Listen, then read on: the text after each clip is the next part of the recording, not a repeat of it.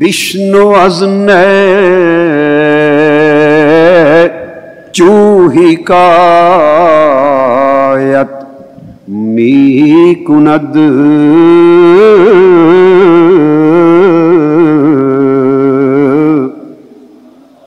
بشنو ازن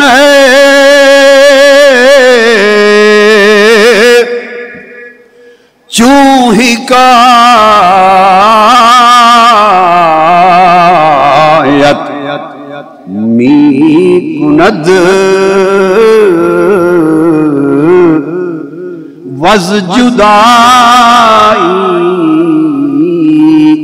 ہاشکا یت می کند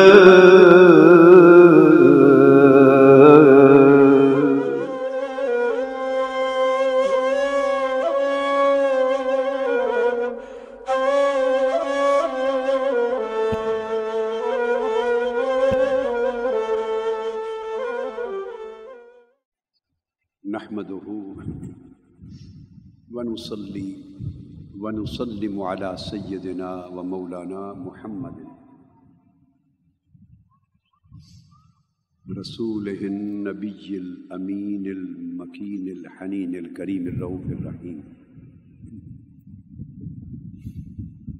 أما بعد، بسم الله الرحمن الرحيم یہ اس سال جو اللہ رب العزت کا اذن ہوا اور اس کی توفیق سے دروس مصنوی کا فیصلہ کیا۔ کہ جب دروس مصنوی کا فیصلہ کیا تو اس کے پیچھے چند محرکات۔ تھے ان میں سے تین محرکات نمایاں ہیں۔ ایک تو یہ کہ آج سے آپ سمجھیں کوئی ستر یا اسی نوے سال یا سو سال قبل کا جو زمانہ تھا۔ اس وقت تک پچھلی چند صدیوں میں، کئی صدیوں میں، جو طالبین عشق و معرفت ہوتے تھے، عشق الہی اور معرفت الہیہ کے طالب پیاسے، ان کے لیے مصنوعی کے درس دنیا کے کئی ممالک میں مختلف شہروں میں بڑے بڑے اولیاء صوفیاء کے حلقات میں ہوتے تھے۔ مصنوعی مولانا روم کا درس دیا جاتا تھا۔ اور اس سے بہتر عشق الہی اور معرفت الہی کے جام بھر بھر کے پلانے کا کوئی اور مضمون نہ تھا۔ حتیٰ کہ پرانے وقتوں میں علماء اور مشائق اپنے خطابات کو بھی مصنوی مولانا روم سے مزین کرتے، خطبہ کے بعد مصنوی کے اشعار پڑھتے۔ اور اس سے لوگوں کی تہذیب اخلاق، تزکیہ نفس، تصفیہ قلب و باطن اور ان کے اندر معرفت الہیہ کا نور پیدا کرنے اور ان کی روحوں کو اللہ کی قربت کی یاد دلانے اور ان کے اندر عشق الہی کی آگ لگانے کے لیے مصنوی مولانا روم کو ایک مؤثر ترین ذریعہ سمجھا جاتا تھا۔ یہ گلستان شیخ سعدی کی اور اس طرح بعض اور مشائق کی کتب وہ دنیا میں قبولیت کے اعتبار سے سب مصنوی مولانا روم کے بعد آتی ہیں۔ ایک تو یہ تھا کہ یہ ایک بڑا پرانا سبق تھا اور آخری دور جو گزرا ہے، اس میں جو مصنوی کا درس دینے والے مشائق تھے ان میں حضرت پیر سید میر علی شاہ صاحب رحمۃ اللہ علیہ ان سے اسی زمانے میں یا اس سے قبل مصنوی کا درس مکہ معظمہ میں ہوتا تھا اور حضرت حاجی امداد اللہ مہاجر مکی رحمۃ اللہ علیہ درس مصنوی دیتے اور پاک و ہند سے مشائق اور علماء ان کے درس مصنوعی کے حلقہ کے لیے مکہ معظمہ جاتے۔ اور جب ہندوستان میں تھے تو لام و حالہ یہاں بھی ہوتا تھا۔ حضرت خواجہ فخر الدین فخر جہاں دہلوی رحمۃ اللہ علیہ یہ حضرت شاہ ولی اللہ محدث دہلوی کے ہم اثر ہیں، ان کا مستقل حلقہ درس مصنوعی ہوتا تھا۔ اور پھر حضرت شاہ سلیمان توسوی اور کتنے مشائق کا پھر ذکر کریں اور کتنے شہروں کا ذکر کریں، اس وقت تو انڈیا تھا، ہندوستان کا۔ جہاں ہلاکات تھے درس مصنوعی کے۔ یعنی یہ زبان تھی تزکیہ نفس، تصفیہ قلب و باطن اور تہذیب اخلاق کو سمجھانے اور سکھانے کی، تربیت کی۔ ایک یہ محرک تھا۔ دوسرا محرک میرا ایک ذاتی تھا۔ وہ میں آپ سے بتا دوں۔ میرے والد گرامی حضرت فرید ملت ڈاکٹر فرید الدین قادری رحمۃ اللہ تعالی علیہ۔ وہ ساری عمر مصنوی مولانا روم ان کی زندگی کی ساتھی تھی۔ اور زندگی کے آخری چند سالوں میں انہوں نے رات کا مطالعہ کتب آخری چند سالوں میں رات کے وقت کا مطالعہ کتب چھوڑ دیا تھا۔ رات کو عشاء کے بعد سونے سے قبل دیر تک صرف مصنوی مولانا روم پڑھتے تھے اور آہستہ آہستہ لے میں ترنم کے ساتھ پڑھتے تھے۔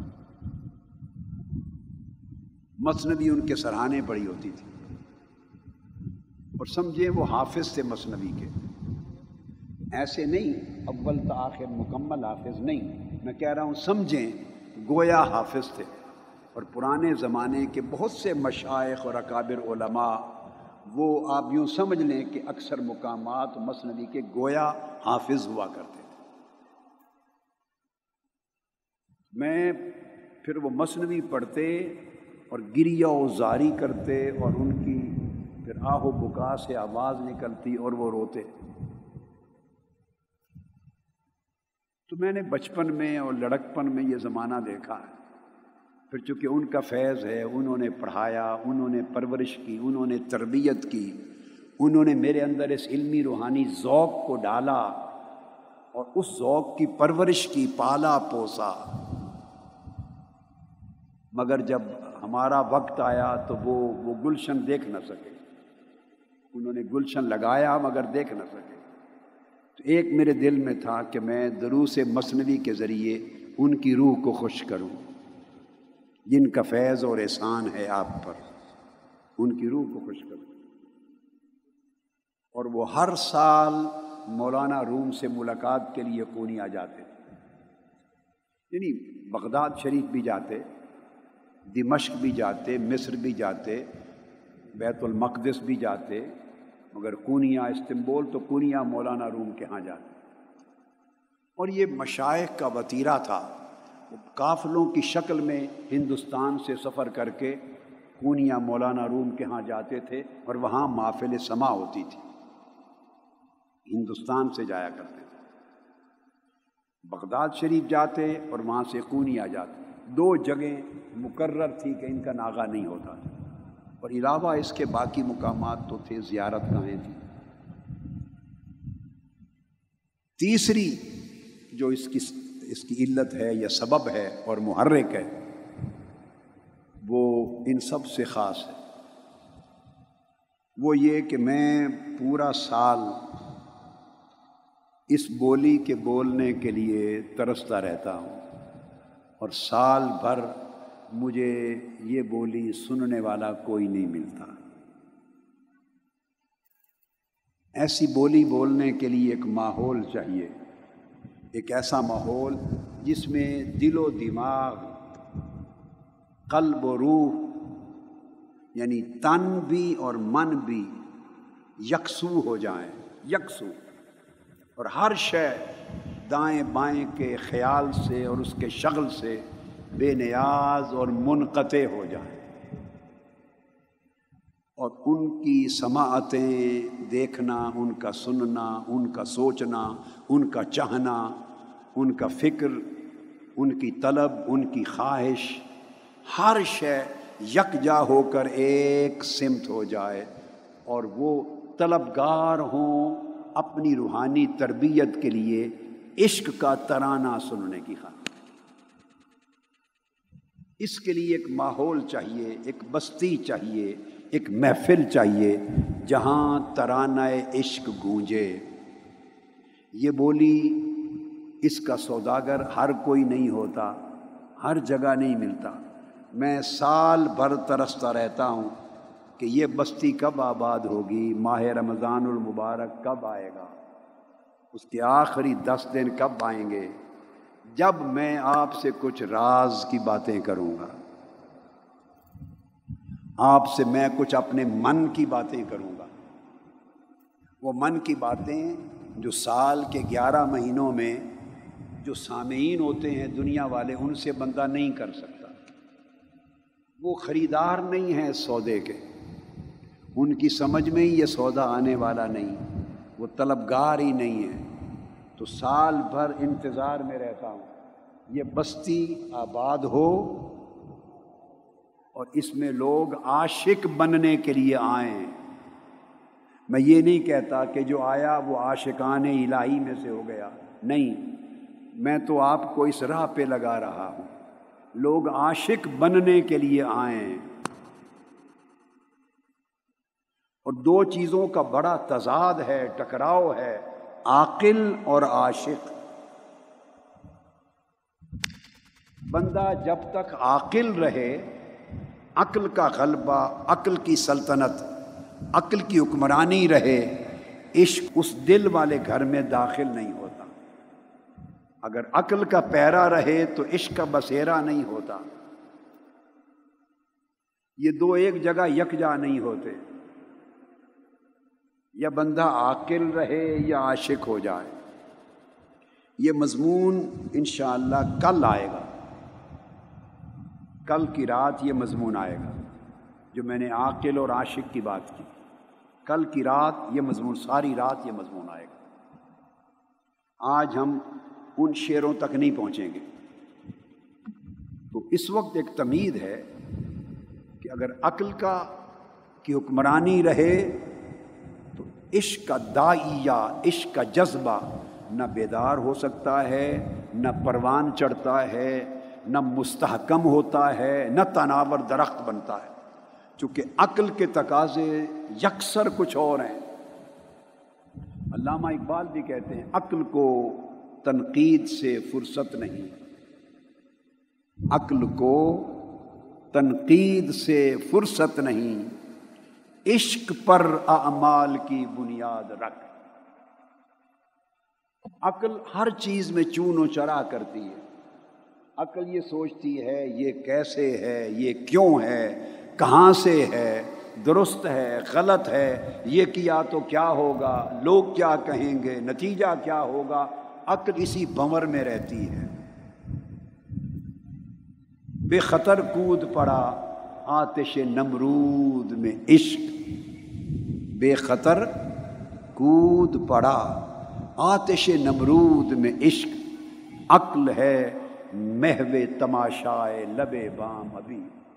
عقل انسانی تاریخ میں کبھی آگ میں نہیں کودی۔ عقل کبھی آگ میں نہیں کودی۔ عقل لب بام سوچتی ہے۔ ٹانگ تو نہیں ٹوٹ جائے گی، ہڈی تو نہیں ٹوٹ جائے گی، زندہ بچوں گی نہیں، کیا ہوگا؟ اس کے بعد بچوں کا کیا بنے گا؟ میرا کیا بنے گا؟ عقل اسی سوچ میں زندگی گزار دیتی ہے۔ اور عشق بے خطر کود پڑا آتش نمرود میں عشق۔ وہ عشق تھا جس نے ابراہیم علیہ السلام کو آتش نمرود میں بھیج دیا۔ اور پھر اس عشق کا امتحان ہوا۔ جب ابراہیم علیہ السلام عین آگ کے وسط میں پہنچ گئے، انہیں پھینک دیا گیا، تو اللہ رب العزت نے ایک فرشتے کو بھیجا۔ اور فرشتے سے فرمایا کہ جا کے پوچھ میرے ابراہیم سے۔ اپنی طرف سے جا کے پوچھ میرا پیغام دے۔ پوچھ کے اس وقت آپ کو مدد کی ضرورت ہے تو میں بچا لوں، جلنے سے بچا لوں۔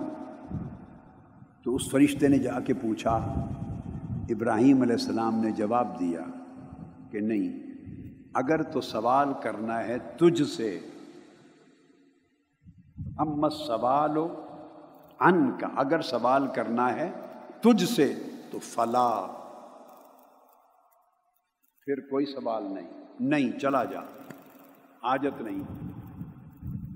وہ اما ان ہو اور اگر مولا سے سوال کرنا ہے تو ہو وہ علم و بحالی من سوالی۔ اگر اس سے سوال کرنا ہے تو وہ میرے سوال سے زیادہ میرے حال کو جانتا۔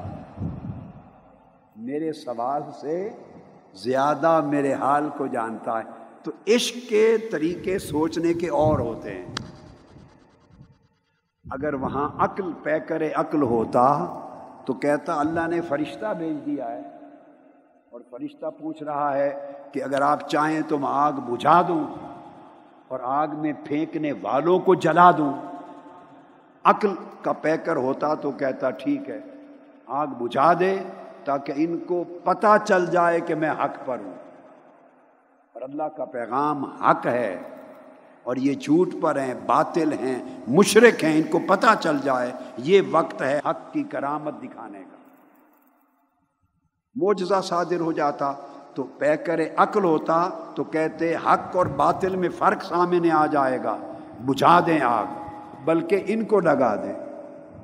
مگر نہیں، یہاں آگ میں جو کھڑا تھا، وہ پے کرے عقل نہیں، پے کرے عشق تھا۔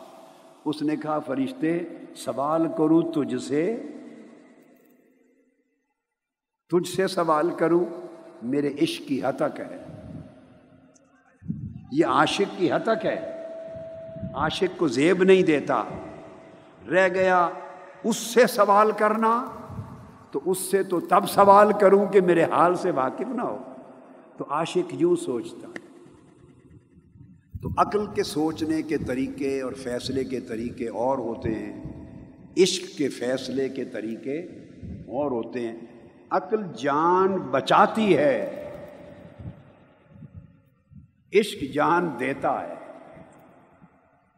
عقل جان بچاتی، وہ فکر کرتی ہے جان بچے کیسے۔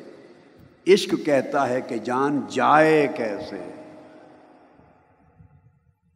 عشق پروانے کے طریق پہ چلتا ہے۔ شمع کے ارد گرد ہر پروانہ دیکھتا ہے۔ ہر پروانہ اس کی آنکھوں کے سامنے کئی پروانے یک دیگرے جل جل کے گر رہے ہیں۔ ہر پروانہ دیکھ رہا ہے اس کے سامنے اسی شمع کی آگ میں۔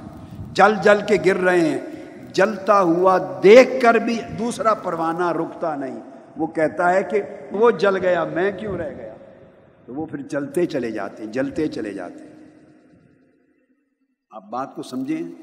یہاں ایک بات ضمن آ گئی، وہ اور کر دوں۔ پروانہ پے کر عشق ہوتا ہے، اس لیے وہ بچتا نہیں، وہ جلتا ہے۔ اپنے آپ کو بچاتا نہیں، اپنی جان کو جلاتا ہے۔ مگر وہ چونکہ عشق کا نمونہ ہے، پروانہ، اب اس کی ایک عادت دیکھیے۔ عادت دیکھیے، سچے عشق میں رقابت نہیں ہوتی۔ دنیا کے عشق میں جو سچا عشق نہیں ہے، عشق مجازی ہے، اس میں رکابت ہوتی ہے، اس میں حسد آتے ہیں، اس میں اناد آتے ہیں۔ اگر عشق سچا اور سچا ہو جائے تو رکابت نہیں رہتی۔ آپ نے دیکھا سینکڑوں پروانے ایک شمع پہ جل رہے ہوتے ہیں۔ شمع ایک ہے۔ سینکڑوں پروانے جلتے ہیں۔ ہر پروانہ اسی محبوب پہ جا کے جلتا ہے۔ کسی دوسرے سے جھگڑا نہیں کرتا۔ کبھی پروانوں کو آپس میں جگڑتے دیکھا۔ کبھی پروانوں کو آپس میں ٹکراتے جگڑتے لڑتے دیکھا۔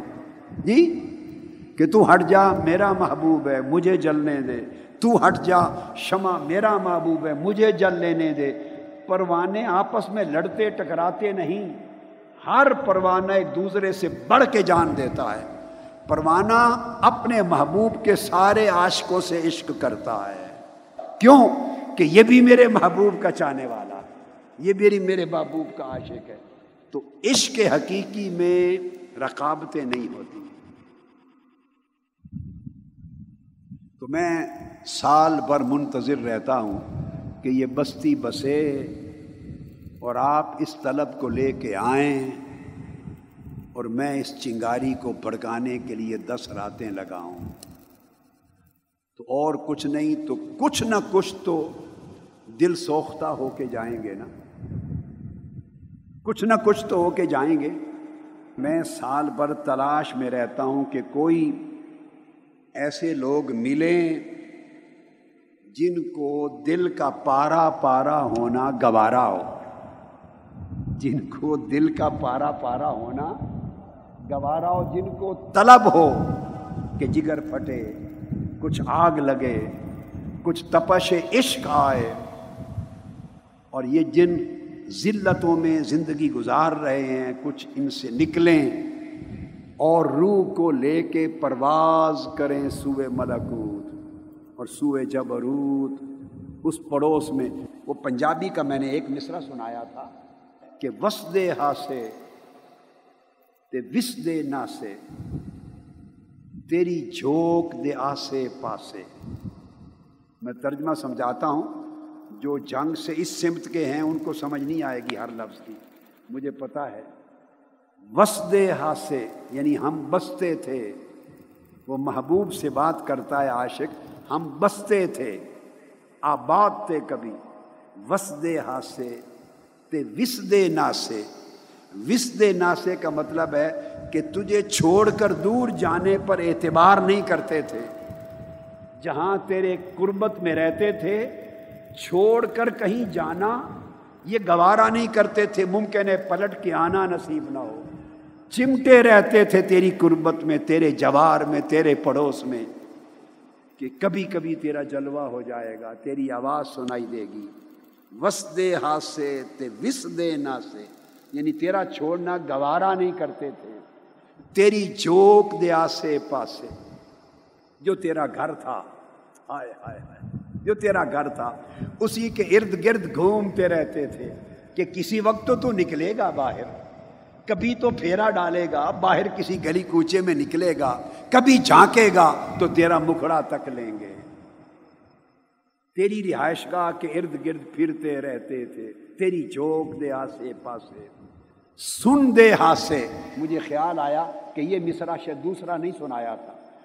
سن دے ہاسے، مٹھیاں گالی، تے بچھڑن یاد نہ ہاسے۔ سن دے ہاسے تیری مٹھیاں گالی تو جب بولتا تھا، تو تیری میٹھی میٹھی شیرینی آواز کی، تیری پیاری پیاری باتیں سنتے تھے جو کانوں میں رس گھول دیتی تھیں۔ تے بچھڑن یاد نہ ہاسے یہ یاد ہی نہیں تھا کہ کبھی کوئی ایسا وقت بھی آئے گا کہ تجھ سے تیری بستی سے دور چلے جائیں گے۔ یہ آواز جو مولانا روم نے مصنوی جس شعر سے شروع کی ہے، یہ اس کا ترجمہ کیا ہے۔ کسی عارف نے، عاشق نے پنجابی زبان کہ بچھڑن یاد نہ ہاسے۔ یہ گمان میں بھی نہیں تھا۔ روح کہہ رہی ہے، روح۔ یہ گمان میں بھی نہیں تھا کہ مولا تیری قربتوں کی بستی کو چھوڑ کر انسانی بدن میں چلے جائیں گے، عالم ناسوت میں چلے جائیں گے۔ اس حقد و حسد اس تکبر، بغض، اناد، ہرس و ہوا اور شہوتوں بھری دنیا کے اس ذلیل ماحول میں اس بدن میں چلے جائیں گے جہاں وہ تیری قربتیں چھوٹ جائیں گی، تیری طاعتیں چھوٹ جائیں گی اور پھر کبھی نفس کا غلبہ ہوگا، ہماری طلب بھی دب جائے گی۔ وہ وقت یاد ہی نہیں تھا کہ کبھی ایسا آئے گا۔ یہ وہ زبان ہے۔ تو میں نے کہا جب یہ دس دن آتے ہیں اور بستی آباد ہوتی ہے، تو یہ دس دنوں کے لیے میں چاہتا ہوں عاشقوں کی بستی بن جائے۔ اور عاشقوں کی بستی کا مطلب یہ ہے، عاشق لوگ جب ملتے ہیں تو ایک دوسرے کو دیکھ کر بھی روتے ہیں۔ جب بچھڑتے ہیں تو بچھڑ کے بھی روتے ہیں۔ عاشقوں کی پہچان یہ ہے کہ مل کے بھی روتے ہیں، بچھڑ کے بھی روتے ہیں۔ آپ کہیں گے، بچھڑ کے رونا تو سمجھ میں آتا ہے۔ مل کے کیوں روتے ہیں؟ اس لیے کہ جب عاشق ایک دوسرے سے ملتے ہیں، تو عاشق عاشق کا چہرہ دیکھ کر محبوب کو یاد کرتا ہے۔ عاشق کا چہرہ دیکھنے سے محبوب حقیقی یاد آتا ہے۔ اس لیے ان سے مل کر اس محبوب کو یاد کر کے روتے ہیں۔ اس چہرے کے نور سے، اس چہرے کے انگ سے، اس کی ادا سے، اس کی بات سے، اس کے لب و لہجے سے محبوب کی، اس محبوب حقیقی کی یاد آتی ہے۔ اس لیے فرمایا اظہار ذکر اللہ، جب ان کو دیکھیں تو اللہ یاد آ جائے۔ یہ جو میں نے آپ کو کہا کہ سال بھر انتظار کرتا ہوں کہ وہ بستی کب آباد ہوگی، جب میں اس بستی میں بیٹھے ہوئے عاشق موتقفین سے، عاشقوں سے دل کے راز کی باتیں کہوں گا اور من کی بانسری گونجے گی۔ یہ مولانا روم نے مصنوی میں کہا ہے۔ وہ فرماتے ہیں، سینہ خواہم شرح شرح از فراق.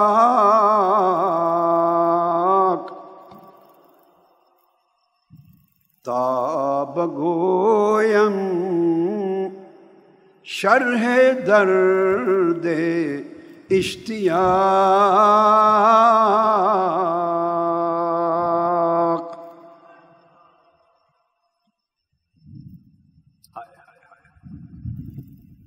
مولانا روم اس بانسری کی زبان میں آگے بیان کرتے ہیں۔ روح کی بانسری کہتی ہے، میں اپنا راز بتانا چاہتی ہوں کہ میں کیوں روتی ہوں، کیوں تڑپتی ہوں، مجھے کون یاد آتا ہے اور کیا کیا یاد آتا ہے۔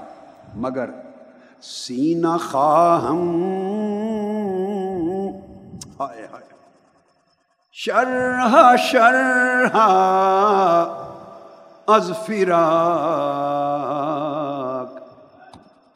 سینہ خواہم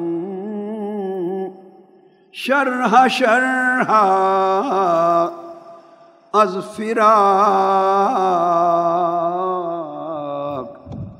تاب گویم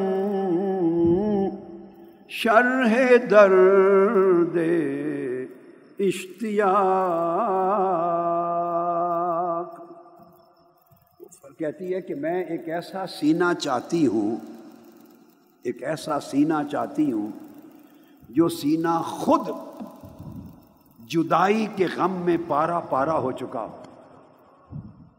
ایک ایسے سینے کی تلاش میں ہوں جو سینہ خود کسی جدائی میں پارا پارا ہو چکا ہو، چاک چاک ہو چکا ہو۔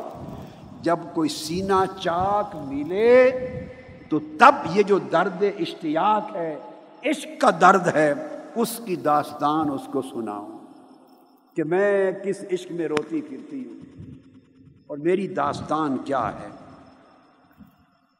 اب یہاں مطلب بات کا یہ ہے، اس میں مولانا روم بانسری کی زبان میں یہ پیغام دے رہے ہیں کہ انسانوں کے پاس، کسی کے پاس عشق کا درد ہے، جدائی کا درد ہے، تنہائی کا درد ہے، مگر اس درد کو وہی شخص سمجھ سکتا ہے، وہی شخص جو اپنی زندگی میں مصائب و علام سے لذت گیر ہوا ہو۔ جس کا سینہ پھٹا ہو۔ اور جس نے درد کا مزہ چکھا ہو، کہ درد کیا ہوتی ہے؟ تب جا کے وہ کسی اور کے نالہ فریاد کا اثر لے گا اور اس کی درد بری داستان کی طرف اس کے دل کے کان متوجہ ہوں گے۔ جس شخص کے اوپر نہیں بیتی، بھوکا شخص ہی بھوک کا معنی سمجھتا ہے کہ بھوک کیا ہے۔ جو پیاسا رہ چکا ہو یا پیاسا ہو، اسی کو خبر ہوتی ہے کہ پیاس کیا شے ہے۔ صحت مند بیمار ہو جائے تو اس بیمار کو پتا ہوتا ہے کہ صحت کی قدر و قیمت کیا ہے۔ جسے جو بھوکا ہی نہیں ہے، اسے کسی کے بھوکا رہنے کا کیا احساس ہے؟ جو جس پر خود پیاس نہیں بیتی، اس کو کسی پیاسے کے حال کا کیا خبر؟ فرماتے ہیں کہ بے شک جب درد مند عاشق اپنے ہجر و فراق میں روتا ہے، تو کچھ نہ کچھ اثر اس کے ہجر و فراق کے آہو بکا کا، اس کی فریاد کا، رونے دھونے کا کچھ نہ کچھ اثر ہوتا ہے۔ مگر کچھ طبیعتیں ایسی بھی ہوتی ہیں، اتنی سنگ دل ہوتی ہیں، اتنی سنگ دل ہوتی ہیں، وہ دل گداختہ نہیں ہوتی۔ ان کے دل جلے نہیں ہوتے، ان کے دل نرم نہیں ہوتے۔ ایسی بھی طبیعتیں ہوتی ہیں کہ وہ کسی کا رونا دھونا، سو کے بھی ان کے اندر درد نہیں آتا، بیدار نہیں ہوتا۔ یہ سنگ دل ہیں۔ کہتے ہیں، چلو سنگ دلوں کو چھوڑ دو۔ جو پتھر دل ہیں انہیں چھوڑ دو۔ اللہ پاک نے قرآن مجید میں بھی دلوں کی تین قسمیں بیان کی ہیں۔ مثالیں دی ہیں۔ فرمایا، کچھ ایسے دل بھی ہیں جو پتھروں کی طرح ہیں اور ان پہ کچھ اثر ہی نہیں ہوتا۔ اور فرمایا، کچھ دل ایسے ہیں جن سے تھوڑا تھوڑا پانی رس پڑتا ہے۔ رس پڑتا ہے۔ اور کچھ دل ایسے خوش نصیبوں کے ہیں جن سے چشمہ پھوٹ پڑتا ہے۔ ان پتھروں کی طرح، ان پتھروں سے چشمہ پھوٹ پڑتا ہے۔ تو اگر کسی کا دل ایسا نہ ہو کہ اس سے عشق اور معرفت کا چشمہ پھوٹ پڑا ہو، تو کم سے کم اتنا ہو، قرآن مجید میں کہا، کچھ ایسے پتھر بھی ہیں کہ لرس جاتے ہیں۔ تو کم سے کم کوئی لرزنے والا دل تو ہو کہ کسی کے دکھ، درد اور ہجر و فراق کا قصہ سن کر لرس تو جائے۔ اس کو تڑپنے کا معنی تو سمجھ آئے۔ اس کو غم اور آہو بکا کا کچھ فہم تو ہو۔ وہ کہتے ہیں، جس کا سینہ ہی نہیں پھٹا، جس نے درد کی لذت ہی نہیں چکھی، جس نے مصیبت اور عشق اور فراق کی کیفیت کو نہیں دیکھا۔ میں اس کے سامنے بانسری کہتی ہے، اپنے درد کا کیا نالا بیٹھ کے سناؤں۔ اور پھر وہ، جس نے فراق اور ہجر کا درد نہ چکھا ہو، اسے آپ دکھ درد اور غم سنانے لگے۔ وہ آپ کو سیدھا سمجھے گا مکار ہے، فریبی ہے، کیونکہ اس کو سوائے فریب کے کسی چیز کی سمجھ ہی نہیں۔ اس کی آنکھیں کبھی بھیگی نہیں ہیں، اس کے دل لرزے نہیں ہیں۔ اس کی آنکھیں بھیگی نہیں، تڑپا نہیں ہے۔ وہ تڑپنے والے کو دیکھے گا، سمجھے گا فریبی ہے، مکار ہے ایار ہے۔ اس کی سمجھ اس سے آگے جائے گی نہیں۔ یہ ایک قسم کے کہ ریا کار آدمی ہے اب دوسرا کہتے ہیں کہ چلو، ممکن ہے کوئی آپ کو ریا کار نہ سمجھے۔ کچھ تھوڑی خبر ہو اس کو دکھ درد کی، تھوڑی سی خبر ہو دکھ درد کی، مگر وہ کیا اندازہ کرے گا کہ اس شخص کا غم فراق کیا ہے؟ اس لیے وہ فرماتے ہیں کہ مجھے ایسا سینا چاہیے جس کو ہجر اور فراق اور دکھ درد کی کیفیتوں کا کچھ اندازہ ہو تاکہ میں اپنے درد شوق اور درد عشق کا حال اس کو سناؤں۔ اب یہ شیخ سعدی فرماتے ہیں، اسی مضمون کو شیخ سعدی وہ فرماتے ہیں، تندرستاں را نباشد درد ریش۔ تندرستوں کو کیا خبر درد درد ریش۔ جز بہم درد نگویم راز خیش۔ کوئی ہمدرد ملے تو اسی کو اپنے درد کا راز سنا سکتے ہیں جو ہمدردی نہیں ہے۔ اس کو کیا سنائیں اپنے درد کا حال؟ اور پھر بڑی عجیب بات کی ہے شیخ سعدی نے۔ اسی مضمون میں کہتے ہیں، تا ترا حال نباشد ہم چما حال ما باشد ترا افسانہ بیش۔ کہ بندے، جب تک تیرا حال بھی میرے حال جیسا نہ ہو جائے۔ جب تجھ پر وہی کچھ نہ بیتے جو مجھ پر بیتا ہے، تو پھر میں اپنا حال سنا دوں، تو تو تو اسے افسانہ ہی سمجھے گا کہ کوئی افسانہ سنا رہا ہے، یہ کوئی ناول ہے، کوئی قصہ ہے، کوئی کہانی ہے۔ تجھ پر وہی کچھ تھوڑا سا بیتے جو مجھ پر بیت گیا ہے۔ تو تب تجھے بھی میرے حال کی سمجھ آئے۔ یہاں ایک شعر ہے، میر درد کا۔ میر درد کا کلام پہلے انڈیا میں قدیم زمانے میں جب اردو شاعری شروع ہوئی، تو میر تک میر اور میر درد دو نامور شعرا تھے۔ میر درد کا کلام ہمیشہ صوفیانہ درد کا کلام، صوفیاء کا کلام۔ وہ صوفی شخص تھا۔ میر درد کہتا ہے، اے درد، کہوں کس سے؟ بتا راز محبت۔ اے درد، کہوں کس سے؟ بتا راز محبت۔ عالم میں سخن چینی ہے یا تانا زنی ہے؟ عالم میں سخن چینی ہے یا تانا زنی ہے؟ میں کس کو اپنا درد محبت سناؤں؟ کس کو ہجر و فراق کی داستان سناؤں؟ جو کہیں دنیا میں تو یہاں سخن چینی ہے، جملے پکڑ لیتے ہیں، لفظ پکڑ لیتے ہیں اور لفظوں، جملوں کو پکڑ کے گھماتے ہیں، مزہ لیتے ہیں، تنقید کرتے ہیں اور تنقید کا نشانہ بناتے ہیں، ٹھٹھا کرتے ہیں، مذاق اڑاتے ہیں۔ یا سخن چینی ہے، یا تانا زنی ہے، یا پھر تانا بنا لیتے ہیں۔ تانا زنی کرتے ہیں تو درد کہتا ہے، میں کس کو سناؤں حال محبت اپنا؟ کوئی اس محبت کے درد میں رنجیدہ ملے، اس کو شناسائی ہو کہ عشق اور ہجر کا حال کیا ہوتا ہے، تو میں بھی اس کے سامنے دکھڑا سنا دوں کھول کر۔ یہ آج کا پہلا شعر ہے مصنوی کا۔ اس کے بعد وہ میں نے کل پڑھے تھے چار شعر، وہ مضمون اس کے بعد آتا ہے، جس میں مولانا روم بیان کرتے ہیں اسی بان، بانسری کی زبان میں۔ من بہر جمعیت نالا شدم جفت خوشحا لا بدہا لا شدم۔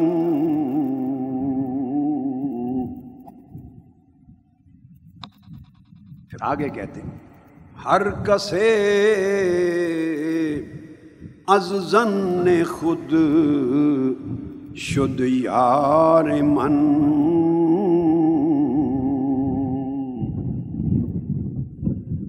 وزدرون من نجست اسرار من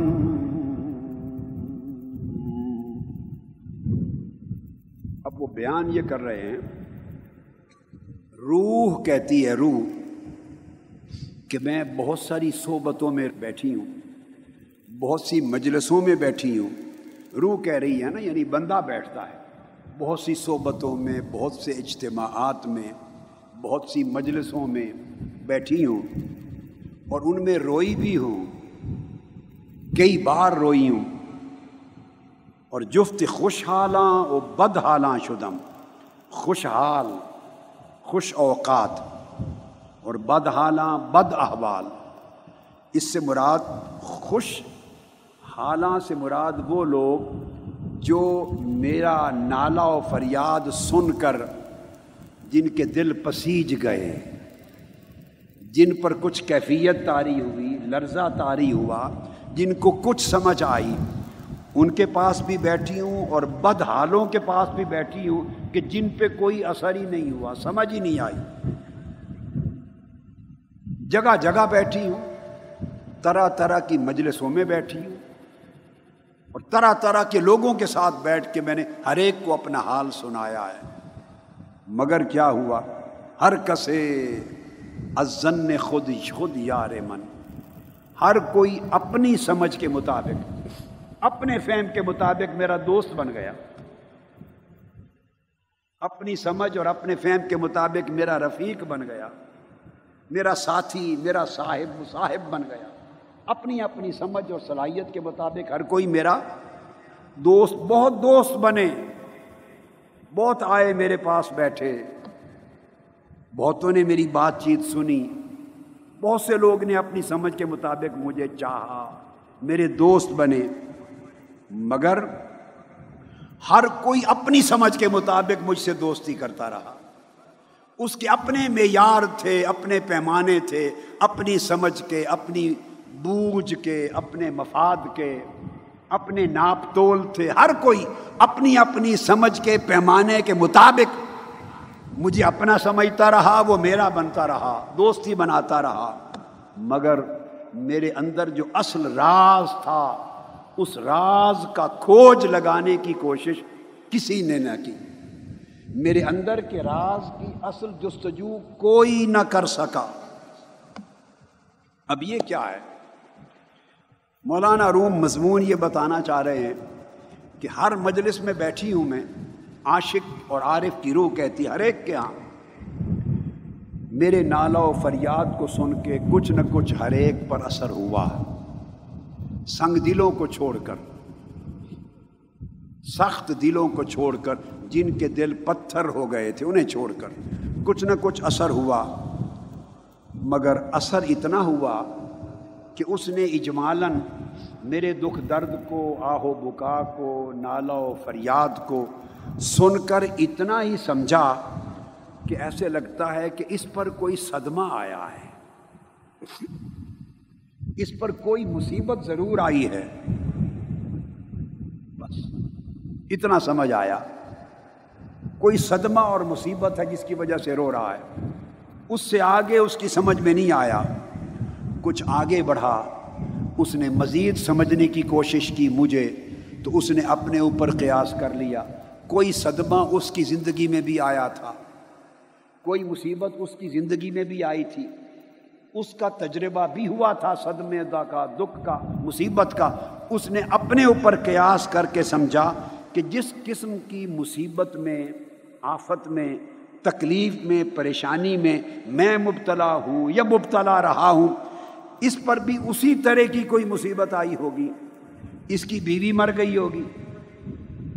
بیچارہ، کوئی اچھا رشتہ نہیں ملتا ہوگا۔ کوئی بیٹا بیٹی اولاد میں کوئی مر گیا ہوگا۔ اس کا روزگار چھن گیا ہوگا، بے روزگار ہوگا جاب لیس ہوگا۔ اس لیے روتا ہے، پریشان ہے۔ بیمار ہوگا۔ سینکڑوں علاجوں کے باوجود صحت یاب نہیں ہو رہا۔ اس لیے روتا ہے۔ کوئی آجز آ گیا ہوگا، کسی کام میں، کسی نے ظلم کیا ہوگا، کسی نے مارا ہوگا، کسی نے بے وفائی کر دی ہوگی۔ جو جو واقعات دکھ، درد کے اس پر بیتے تھے، اس نے انہی میں سے کسی پر قیاس کر کے میرے دکھ کو بھی سمجھ لیا کہ اس پر بھی ایسا کچھ ہوا ہوگا۔ وہ کہتے ہیں کہ جس سے بھی واسطہ پڑا، اس نے میرے دکھ کو اپنے کسی دکھ جیسا سمجھ لیا۔ جس نے بھی میرا نالو فریاد سنا، اس نے میری آہو زاری اور میرے غم و فراق کو اپنے اوپر کبھی تاری ہونے والی مصیبت کے موافق قیاس کر لیا اور اس سے آگے کسی نے سمجھنے کی نہ کوشش کی، نہ اس کے پاس صلاحیت تھی، نہ ادراک تھا، نہ ذوق تھا کہ اس سے آگے جا سکے کہ یہ میری مصیبتیں تھیں، یہ ان مصیبتوں کی وجہ سے نہیں روتا۔ اس کو تو اس مولا کی قربت کی جو تڑپ ہے وہ رلا رہی ہے۔ اس کی قربت سے جدائی رلا رہی ہے۔ اس کو عشق الہی کی آگ تڑپا رہی ہے۔ اس حد سے آگے بڑھ کر میرے اندر عشق کی، ہجر کی، فراق کی جو آگ جل رہی تھی، کسی نے اس کو سمجھنے کی کوشش ہی نہیں کی۔ یہ وہ بیان کرتے ہیں کہ اس کو طلب حق اور اس کی قربت الہی کی کوئی تڑپ ہے۔ اب یہ بات کہہ کر اس کے بعد مولانا روم اس کو ایک نقطے کے ساتھ سمجھاتے ہیں اس بات کو۔ اب وہ کہتے ہیں، سر من از نالائے من دور نے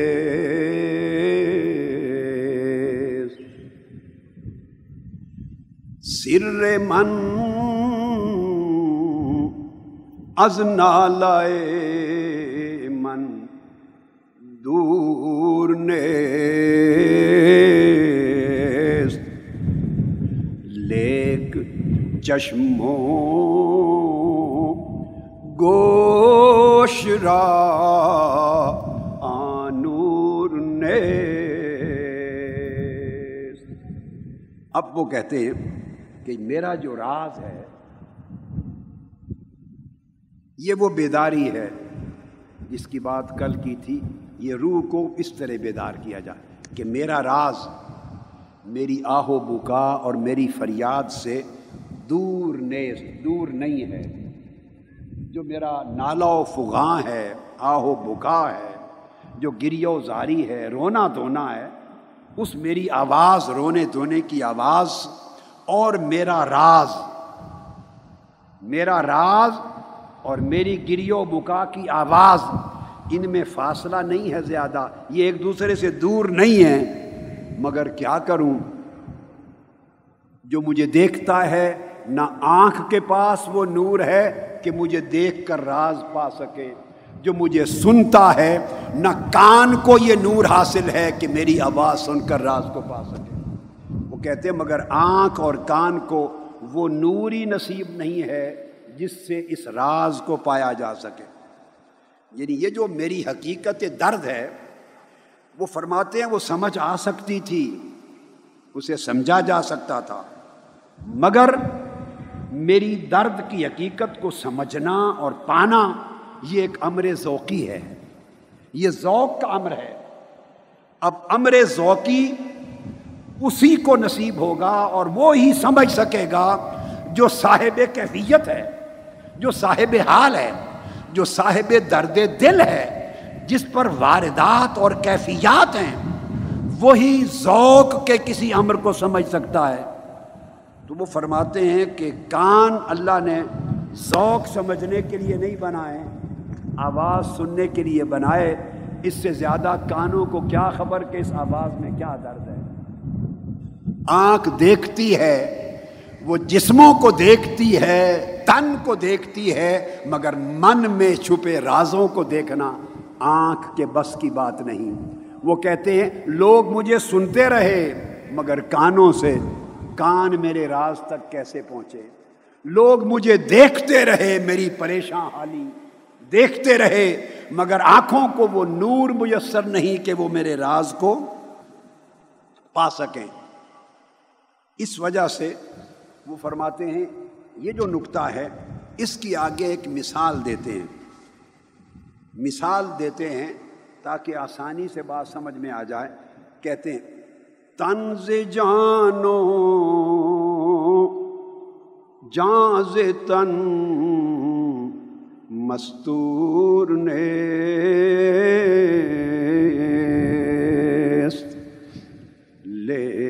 کسرا دید جان دستور نے وہ کہتے ہیں، جیسے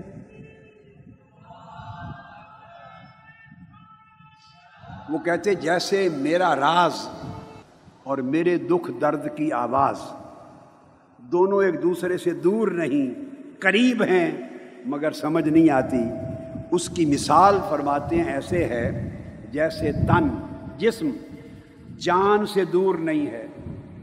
آپ فاصلہ کر سکتے ہیں، یہ انگلی ہے، یہ انگلی ایک جسم ہے، اس کے اندر جان ہے۔ کوئی فاصلہ ہے؟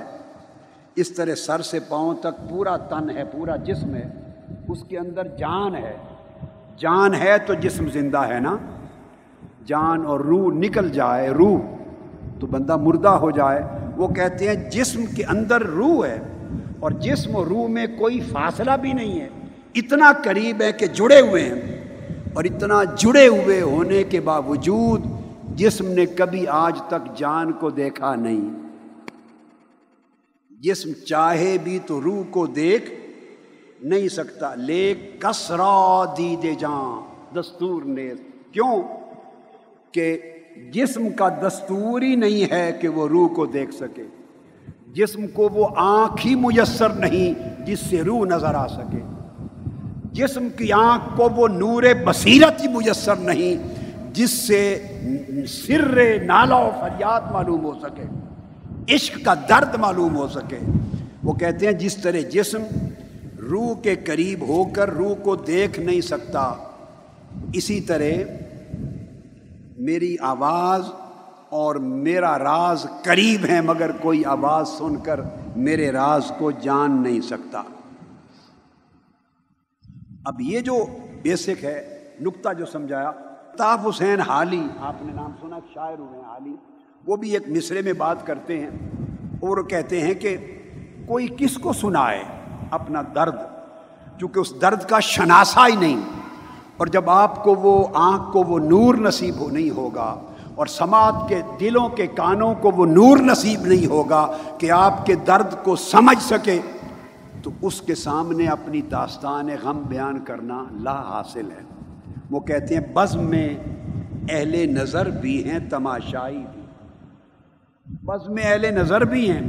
مگر ہر ایک کو اپنی نظر کی رسائی کے مطابق سمجھ میں آتا ہے اور بیشتر تماشائی ہیں، بیشتر تماشائی ہیں۔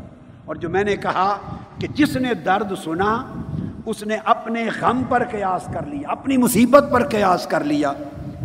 اس کو اکبر الہ آبادی نے یوں بیان کیا تھا، اکبر الہ آبادی نے۔ اس نے کہا تھا، یہ دنیا رنج و راحت کا غلط اندازہ کرتی ہے۔ یہ دنیا رنج و راحت کا غلط اندازہ کرتی ہے۔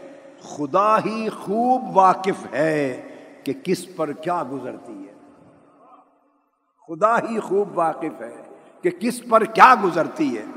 یہ جو گزرنا ہے، یہ کال والے کبھی اہل حال کا حال نہیں جان سکتے۔ اس کی طرف اشارہ کرتے ہیں کہ اگر لوگ میری بات نہ سمجھ سکے اور میرے درد کا کھوج نہ لگا سکے تو تعجب کی بات نہیں، ہر ایک کے جسم کے ساتھ اندر روح لپٹی ہوئی، جڑی ہوئی ہے۔ مگر آج تک کسی کا جسم اپنے اندر چھپی روح کو نہیں دیکھ سکا۔ اگر جسم روح کو نہیں دیکھ سکتا، جان کو نہیں دیکھ سکتا، میرے دکھ اور درد اور میرے نالے کی حقیقت کو، میرے ہجر و فراق کی حقیقت کو کوئی کیسے دیکھ سکتا ہے؟ اس کے لیے وہی آنکھ چاہیے، قلب کی آنکھ، ایک دل کی آنکھ چاہیے جو میرے بھید کو جان سکے، میری آہو زاری کی حقیقت کو جان سکے۔ ایک ایسے کان چاہیے جن کی سماعت میں اللہ نے وہ نور رکھ دیا ہو۔ قرآن ہر کوئی سنتا تھا، مگر ابو بکر کو کچھ اور سمجھ میں آتا تھا، ابو جہل کو کچھ اور سمجھ میں آتا تھا۔ چہرہ مصطفیٰ ہر کوئی دیکھتا تھا۔ مگر عمر اور علی کو اس چہرے سے کوئی اور حسن و جمال دکھائی دیتا تھا۔ ابو لہب کو اسی چہرے سے کچھ اور نظر آتا تھا۔ ایک آنکھ چاہیے، جو آنکھ وہ نور رکھے اور وہ نور جب تک دل بیدار نہ ہو جائیں۔ جب تک دل بیدار نہ ہو جائیں۔ اور خواب غفلت سے جاگ نہ اٹھے۔ ایک تنبہ نہ ہو جائے، ایک بیداری نصیب نہ ہو جائے۔ ایک تیکز، حقیقی جاگنا نصیب نہ ہو جائے۔ تو پھر ہم اپنے آپ کو جاگتا ہوا سمجھتے ہیں۔ حقیقت میں ہم سوئے ہوئے ہیں۔ جسم کی آنکھ جاگتی ہے، دل کی آنکھ سوئی ہوئی ہے۔ اس وجہ سے ہم حقیقت کو پا نہیں سکتے۔ اور بارگاہ الہیہ کے قرب کی اہمیت کیا ہے اور اس کے عشق کی لذت کیا ہے، وہ شخص کیا جانے جو ابھی عالم بیداری میں نہیں آیا؟ یہ ایک پھل ہے، کوئی پھل لے لے۔ اگر آپ نے عمر بھر اس کو کھایا نہ ہو، چکھا نہ ہو، عمر بھر، اور کوئی آپ کو دلیل سے، یہ میں نے کئی بار مثال دی، کئی بار۔ دلیل سے کیلے کا ذائقہ سمجھانا چاہے تو آپ کو سمجھ آ جائے گا۔ عمر بھر آپ نے کیلا نہیں چکھا۔ تو میں ساری رات دلائل دے کے کیلے کا ذائقہ سمجھانا چاہوں۔ سمجھا پاؤں گا؟ آپ سمجھ پائیں گے۔ سیب نہیں چکھا عمر پر انگور نہیں چکھے، کوئی پھل۔ اس کو سارے ہزاروں دلائل سے کوئی سمجھانا چاہے تو ذائقہ سمجھ میں نہیں آتا۔ یہی بات سمجھاتے ہیں کہ اللہ رب العزت نے آنکھیں بنائی ہیں دیکھنے کے لیے۔ آنکھیں دیکھیں گی مگر آواز کو نہیں سن پائیں گی۔ کان بنائے ہیں آواز کو سننے کے لیے۔ کان سنیں گے مگر خوبصورت منظر سامنے ہو، انہیں دیکھ نہیں پائیں گے۔ ہر عضو کی صلاحیت جدا ہے۔ ہر حص کے ادراک کا دائرہ جدا ہے۔ ناک سے آپ سونگتے ہیں، بڑا خوش ذائقہ کھانا ہو، چکھ نہیں سکتے۔ زبان سے چکھتے ہیں اور گلاب کی خوشبو سونگ نہیں سکتے۔ ہاتھ سے چھوتے ہیں مگر چکھ نہیں سکتے۔ اللہ پاک نے ہر حص بنائی ہے۔ ہر حص کا ایک اپنا اپنا دائرہ ادراک ہے۔ جو چیز اس کے دائرہ ادراک سے باہر ہوگی، وہ سارے عذاب مل کر اس کا اندازہ نہیں کر سکتے، لذت چکھنا تو اور بات ہے۔ وہ کہتے ہیں، جب سارے حواس مادی چیزوں کی حقیقتوں کا ادراک نہیں کر سکتے، اگر اس میں اس شے کے ادراک کی خاص صلاحیت نہ رکھی گئی ہو۔ ادراک کرنے والے عز اور حص، اور جس شے کا ادراک ہو رہا ہے اس کی حقیقت میں ایک رابطہ مناسبت ضروری ہے۔ اگر وہ مناسبت نہیں ہے، تو سارے حواس مل کر ادراک نہیں کر سکتے۔ تو لوگوں ہم عالم ناسوت میں بیٹھے اس کثافت کی دنیا میں ہیں۔ عالم ارواح اور قرب الہیہ کی دنیا۔ اور عالم ملکوت اور عالم جبروت اور عالم لاہوت۔ اور پھر اس کی ذات کے جلوے۔ یہ ہمارے حواس کے ادراک سے ماورا ہیں۔ ہمارے عقل کے ادراک سے ماورا ہیں، ہماری سوچ اور فہم سے ماورا ہیں، ہمارے تصور، تفکر اور تخیل سے ماورا ہے جو کچھ بھی ہم سوچیں، خیال جہاں رک جائے گا، ذوق اس سے اگلی دنیا کی بات کرتا ہے۔ اس لیے امام غزالی نے کہا، جہاں حواس کی پرواز ختم ہو جاتی ہے، وہاں سے عقل کی پرواز شروع ہوتی ہے۔ اور جہاں عقل کی پرواز فہم کی، علم کی، فکر کی، تدبر کی، سوچ کی، تصور کی، تخیل کی پرواز ختم ہو جاتی ہے۔ وہاں سے روح کے ذوق کی پرواز شروع ہوتی ہے۔ وہاں سے ذوق شروع ہوتا ہے۔ ذوق آپ کو آگے لے جاتا ہے۔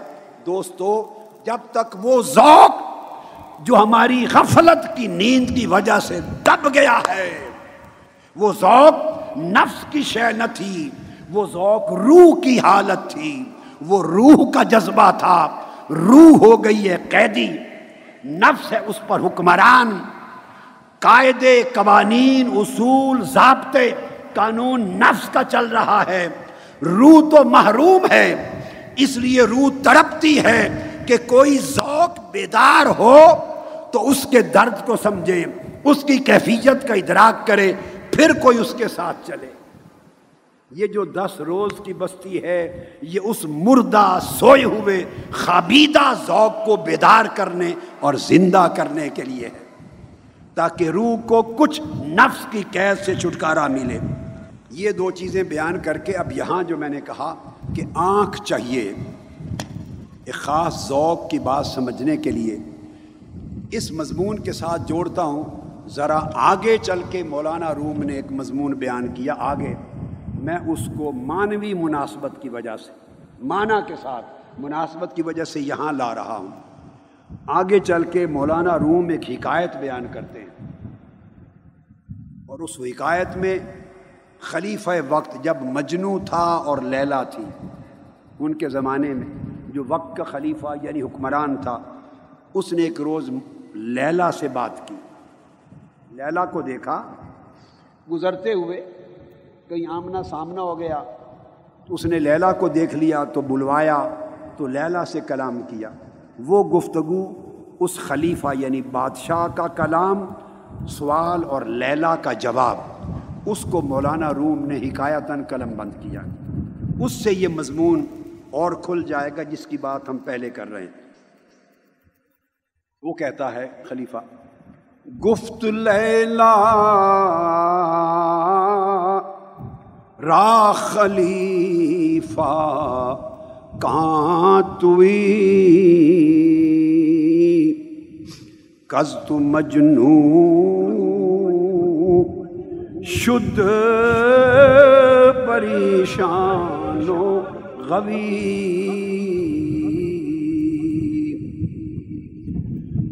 از دیگر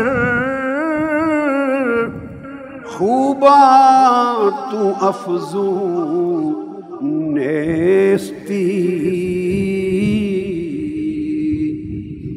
گفت خامش، چوں تم مجنون نیستی؟ بادشاہ نے جب لیلا کو دیکھا تو وہ بول اٹھا، اس نے کہا، تو لیلا ہے؟ یہ جس کا ہر وقت قصہ سنتے تھے کہ مجنو دیوانہ ہو گیا ہے، مجنو پاگل ہو گیا ہے، مجنو اپنی عقل کی بازی ہار بیٹھا ہے اور پریشان اور دیوانہ ہو گیا ہے اور مارا مارا پھرتا ہے اور لیلا لیلا کرتا ہے۔ تو وہی لیلا ہے؟ بادشاہ نے لیلا کو دیکھا تو کہا، تو وہی لیلا ہے؟ جس نے مجنو کو پریشان اور دیوانہ اور پاگل بنا دیا؟ پھر اگلا بات کو بڑھایا اور ساتھ کہا، لیلا، کیا چیز ہے تجھ میں؟ تجھ میں ایسی کوئی چیز مجھے نظر نہیں آئی جو دوسرے حسینوں سے بڑھ کر ہو؟ بڑے حسین ہیں دنیا میں، بڑے حسین و جمیل ہیں۔ تجھ میں وہ کون سی خاصیت ہے جو باقی حسینوں میں نہیں ہے اور مجنو تجھ پر پاگل بن گیا، مجنو ہو گیا ہے۔ وہ کون سی چیز ہے جو اور حسینوں میں نہیں؟ اس نے یہ سوال کیا۔ لیلا نے آگے جواب دیا۔ لیلا جواب دیتی ہے، گفت خامش۔ گفت خامش۔ چوں تو مجنون نیستی؟ لیلا نے جواب دیا بادشاہ خاموش ہو جا۔ یہ جو پوچھ رہا ہے کہ مجھ میں وہ کون سی خوبی ہے جو دوسرے حسینوں میں نہیں، خاموش ہو۔ تجھے نہیں پتا چل سکتا۔ اس نے کہا، کیوں؟ اس نے کہا، چونکہ تو مجنو نہیں ہے۔ اس نے پوچھا، تجھے پتا نہیں چل سکتا کہ میرے حسن میں وہ کون سا کمال ہے، جوہر ہے، جس نے مجنو کو دیوانہ بنا دیا۔ اس نے کہا، کیوں پتا نہیں چل سکتا؟ اس نے کہا چوں تو مجنو نیستی کہ تو مجنو نہیں ہے؟ میرے حسن کی اس خوبی کو دیکھنے کے لیے مجنو کی آنکھ چاہیے۔ آئے آئے مجنو کی آنکھ چاہیے۔ آگے پھر کہتی ہیں، یہ لیلا جواب دیتی ہے دیدہ مجنو اگر بودے ترا۔ ہر دو عالم بے خطر بودے ترا۔ اگر تیرے پاس مجنو کی آنکھ آ جاتی، اے بادشاہ، اگر تیرے پاس مجنو کی قیس کی مجنو کی آنکھ آ جاتی تو دو جہانوں کا سارا حسن میرے سامنے بے قدر ہو جاتا۔ اگر مجنو کی آنکھ تجھے مل جائے تو دو جہانوں کا سارا حسن، دو جہانوں سے مراد اس دنیا کا حسن بھی اور جنت کی حوروں کا حسن بھی۔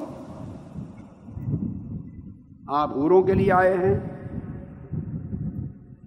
میں یہ بھی طے کر لوں نا۔ اس لیے آئے ہیں کہ جنتی حوریں مل جائیں گی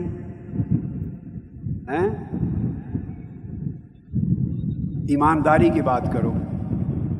آپ میں سے جس کو بھی مجھے سنتے، میری صحبت میں بیٹھتے، میری مجلس میں بیٹھتے، زمانہ گزرا ہے، بھلے دو چار پانچ سال، بھلے دس بیس سال، بھلے پینتیس سال۔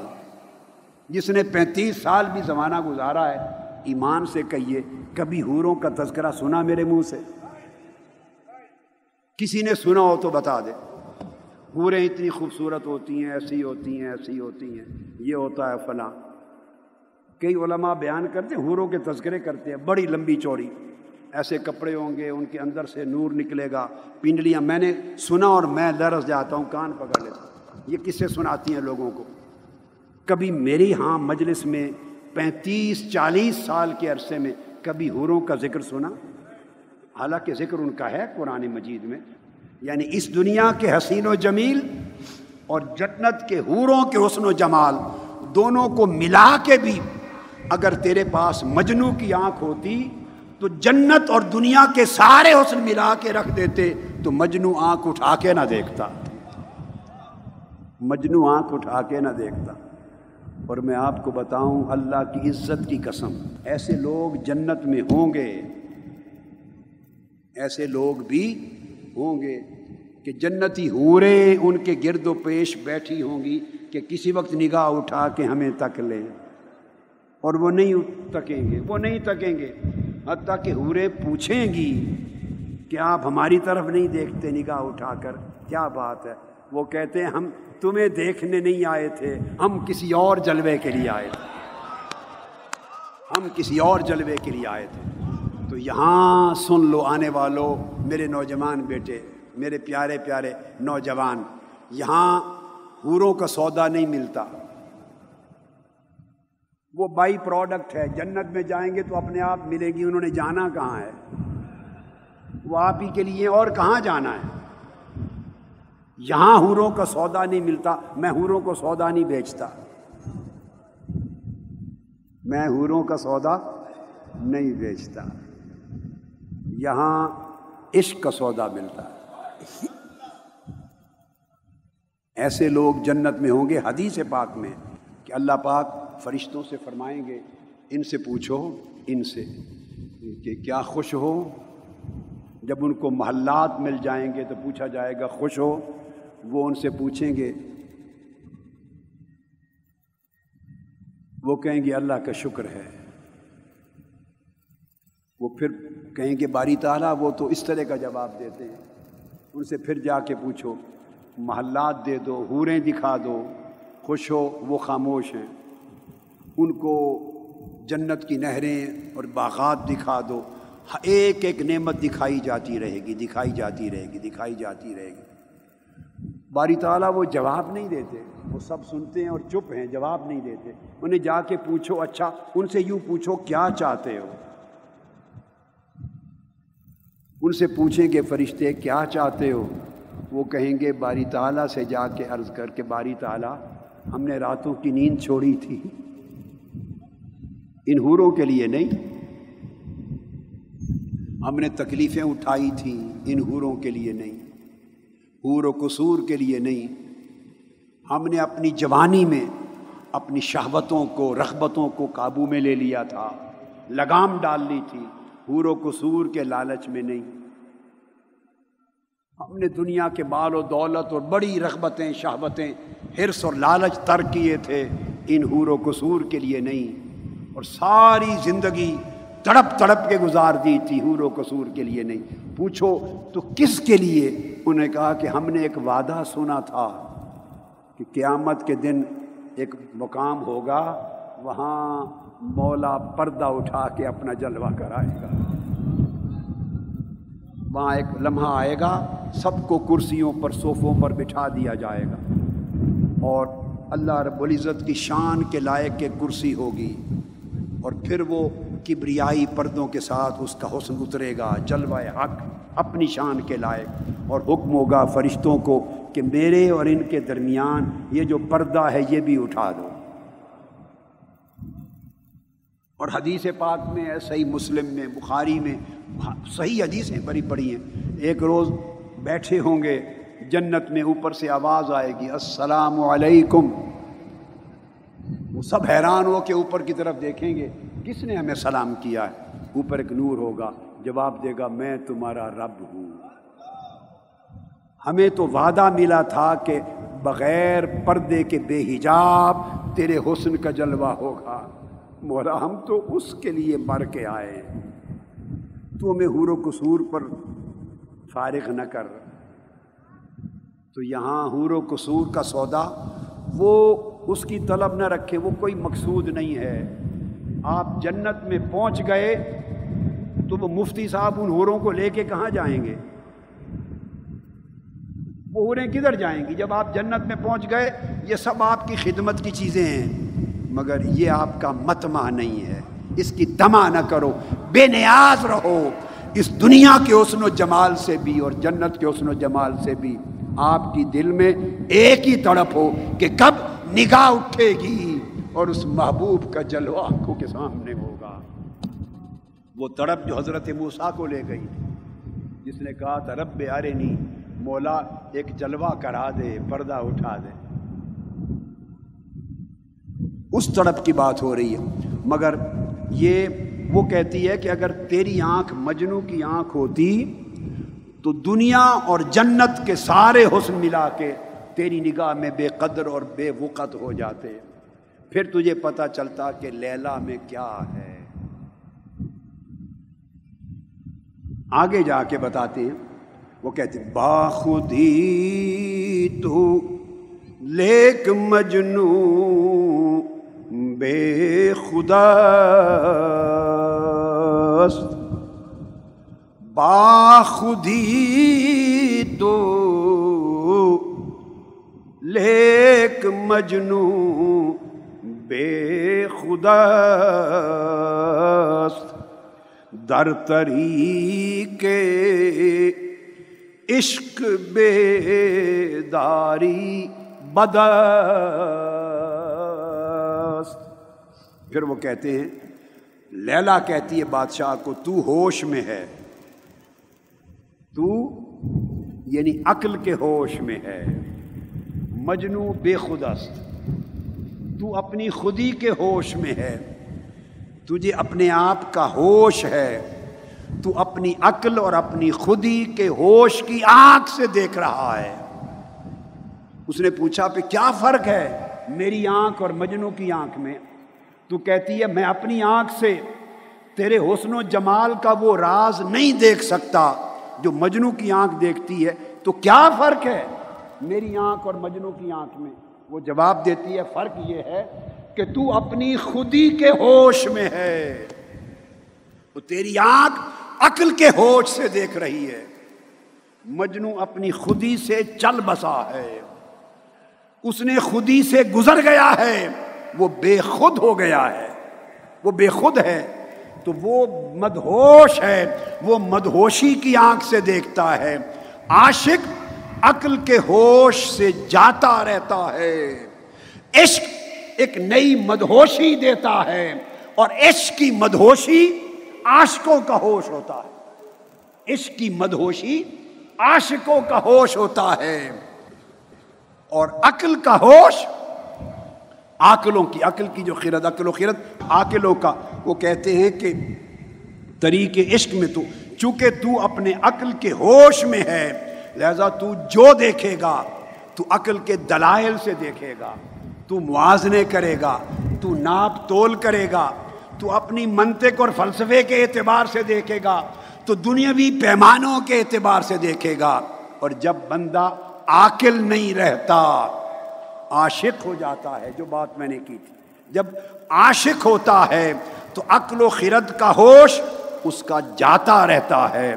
اس پر مدہوشی تاری ہوتی ہے اور مدہوشی ہی عاشقوں کا ہوش ہوتا ہے۔ وہ ہوش جو مدہوشی کا ہوش ہے، وہ مجنو کو نصیب ہو گیا ہے۔ تو ابھی اس ہوش کی نگری میں نہیں پہنچا۔ تو عقل و خرد کی ہوش میں دھکے کھاتا پھرتا ہے۔ کسی نے کیا تھا؟ بو علی، اندر غبار ناک کا گم۔ بو علی، اندر غبار ناک گم دست رومی پر دے محمل گرفت، کہ محبوب کجاوے پر سوار تھا، اونٹنی کے کجاوے پر محبوب سوار تھا۔ اس محبوب کے قدموں تک پہنچنے کے لیے، محبوب کا جلوہ کرنے کے لیے، محبوب کے رخ زیبا سے پردہ ہٹانے کے لیے بو علی بھی دوڑا، بو علی سینا یعنی فلسفی گویا عقل بھی دوڑی اور رومی بھی دوڑا، جس رومی کو سن رہے ہو۔ اور رومی کا مطلب کیا ہے؟ عشق بھی دوڑا۔ گویا محبوب کا پردہ اٹھا کر اس کے چہرے کا جلوہ کرنے کے لیے عقل بھی دوڑی، عشق بھی دوڑا۔ دونوں پہنچے اونٹنی تک، مگر عقل اونٹنی کے پاؤں سے جو گرد اڑ رہی تھی، عقل گرد میں گم ہو کے رہ گئی۔ عشق بڑا، اس نے پردہ اٹھا کے محبوب کا جلوہ کر لیا۔ اس لیے کہا علامہ اقبال نے، گزر جا، عقل سے گزر جا، عقل سے آگے کہ یہ نور۔ گزر جا، عقل سے آگے کہ یہ نور چراغ راہ ہے، منزل نہیں ہے، عقل بھی پہنچاتی ہے۔ مگر اونٹنی کے پاؤں کی گرد تک عشق بھی پہنچاتا ہے، عقل بھی پہنچاتی ہے، مگر دونوں کی منزل میں فرق ہے۔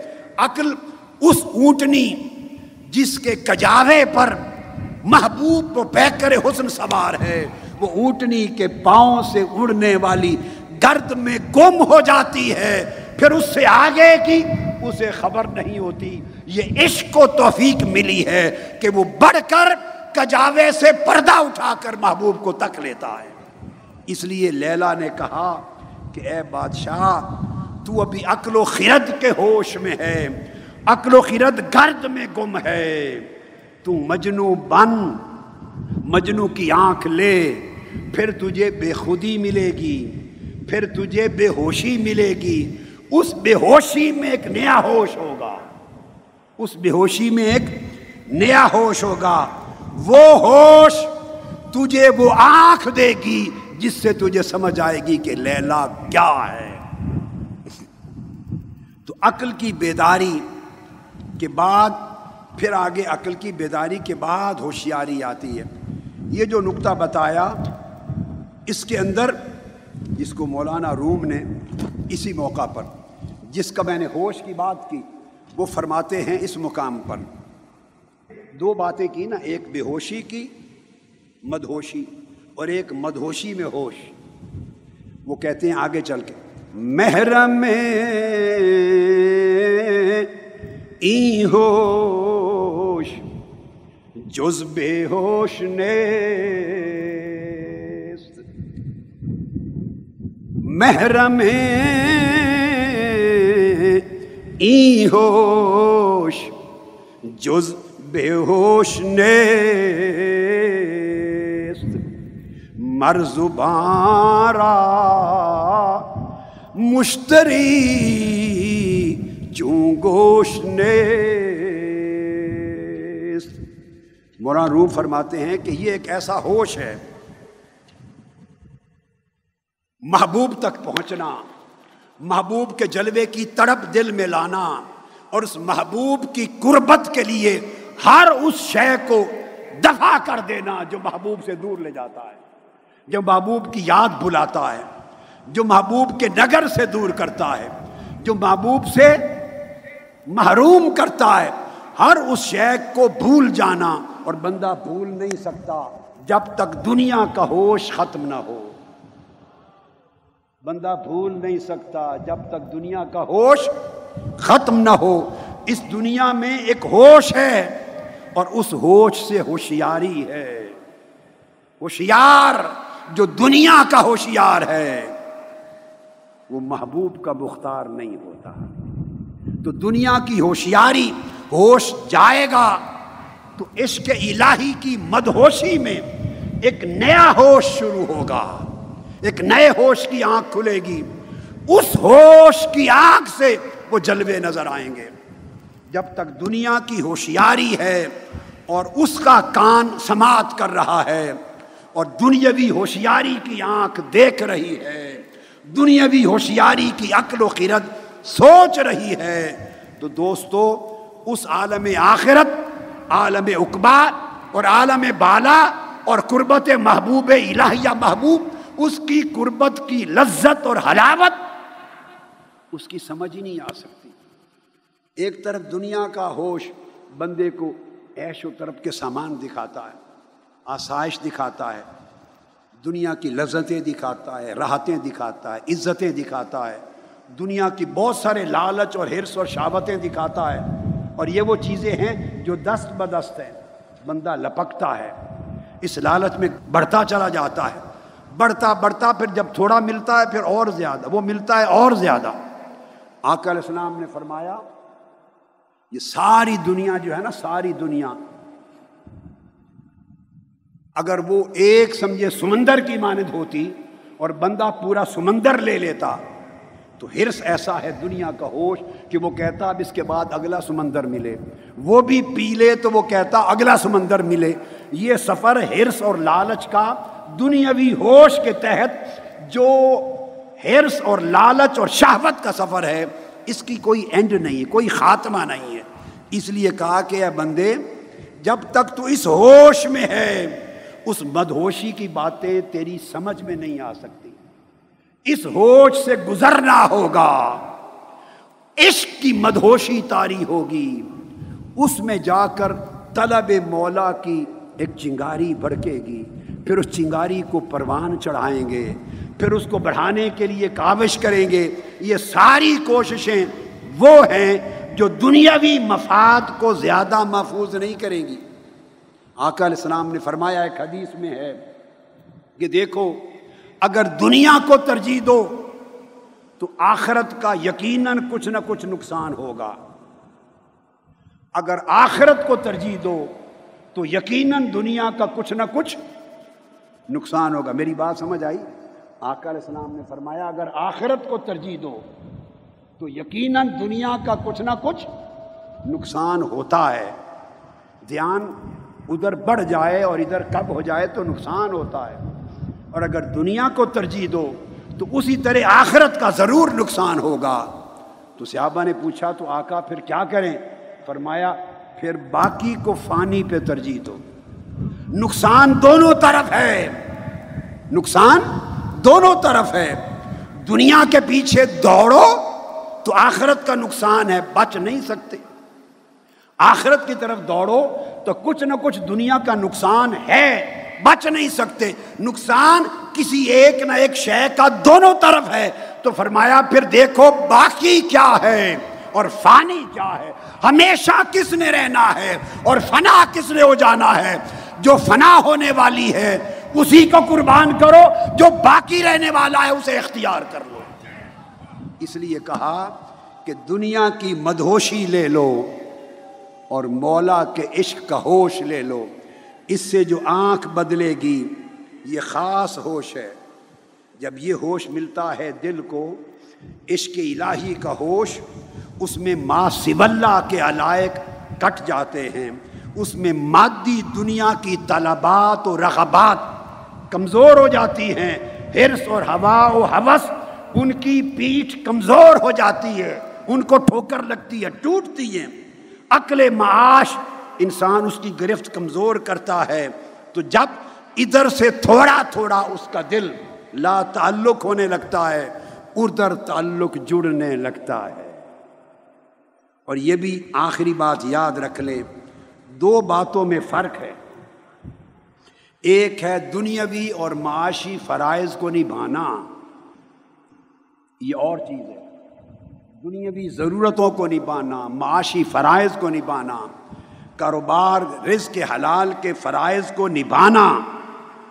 اس سے کبھی آقا علیہ السلام نے اور اللہ رب العزت نے کبھی منع نہیں کیا۔ یہ اور چیز ہے۔ اور ایک ہے دل کا اس دنیا کے حرص اور ہوا و حوث میں اور اس کی محبت و غم میں مبتلا ہو جانا، اس کا دکھ اور سکھ دنیا بن جائے، اس کی راحت اور بے چینی دنیا بن جائے۔ دنیا کی ہر چیز میں ہر وقت اس کا دھیان لگا رہے۔ اور جب یہ کیفیت ہوتی ہے تو اس کے بھی دو درجے ہیں۔ ایک عمومی مشغولیت ہے اور ایک اس دنیا میں فنائیت ہے۔ ایک ہے جتنی ضرورت ہو، اس قدر مشغول ہو دنیا میں۔ بقدر ضرورت مشغول ہو دنیا میں۔ مگر عشق الہی اور آخرت کے ہوش کو کمزور نہ ہونے دے۔ اور ایک ہے دنیا کی طلب میں اس طرح بڑھتا جائے کہ فنا ہو جائے۔ اس کا جینا مرنا ہی دنیا ہو جائے۔ دنیا ملے تو اس کو راحت ہے، جائے تو مر گیا۔ اس کا چین، سکون، راحت، عزت، ہر شے دنیا میں آ جائے، جان دنیا میں آ جائے۔